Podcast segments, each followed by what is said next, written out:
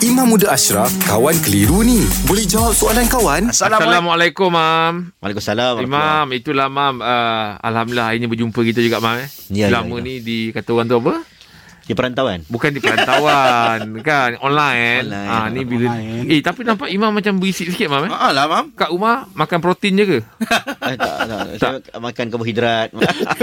Karbohidrat mam. Karbohidrat. karbohidrat. Ah, karbohidrat. Ah itu oksigen. Okey, Mam. Soalan dia dah nak dekat puasa ni.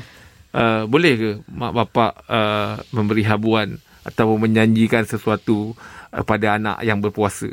Ah. Eh, Sebab takut tak timbul usah. tak ikhlas pula. Puasa kerana oh nanti mak aku cakap kalau puasa belikan ni, belikan ni. Ha. Hmm.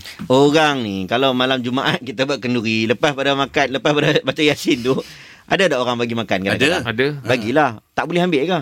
Ambil je lah. Ambil je. Ha, cuma kita tak menjadi syarat. Ha, ha. Oh, kalau you tak baca, ah kalau you tak baca you tak dapat makan. Ha, janganlah sampai tahap macam tu. Betul. Jadi tahadau tahabu. Bagilah hadiah akan mendatangkan kasih sayang. Hmm. Dan kalau lah untuk anak-anak lagi afdal. Hmm. Sebab anak-anak lah yang biasanya kita pun faham. Dia orang nak belajar ikhlas bukan senang. Ya. Dia kadang-kadang kena latih tubi, bagi hadiah dulu, bagi seronok dulu lama-lama. Hmm. Ah, okey lah. Yalah. Ah, Kita pun nak dapat proses sampai satu tahap orang tak bagi ganjaran pun kita nak buat. Hmm. Sebab kita dah ikhlas. Hmm. Kan? Tapi kalau kanak-kanak dia bukan faham nak kena explain. Ikhlasnya begini begini begini Hmm. panjang cerita. Okey kalau you puasa, adik puasa, bapak bagi kat adik ah, coklat ke? Hmm. Bapak bagi kat adik duit ringgit ke? Ah dia seronok.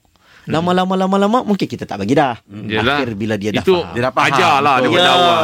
tak menjadi kesalahan untuk upah anak yang berpuasa. Tak menjadi Okey, kesalahan. baik. Oh, Terima kasih, Mam. Terima kasih mam. Terima kasih, Mam. Alhamdulillah. Selesai satu kekeliruan. Anda pun mesti ada soalan kan? Hantarkan sebarang persoalan dan kekeliruan anda ke Sina.my sekarang.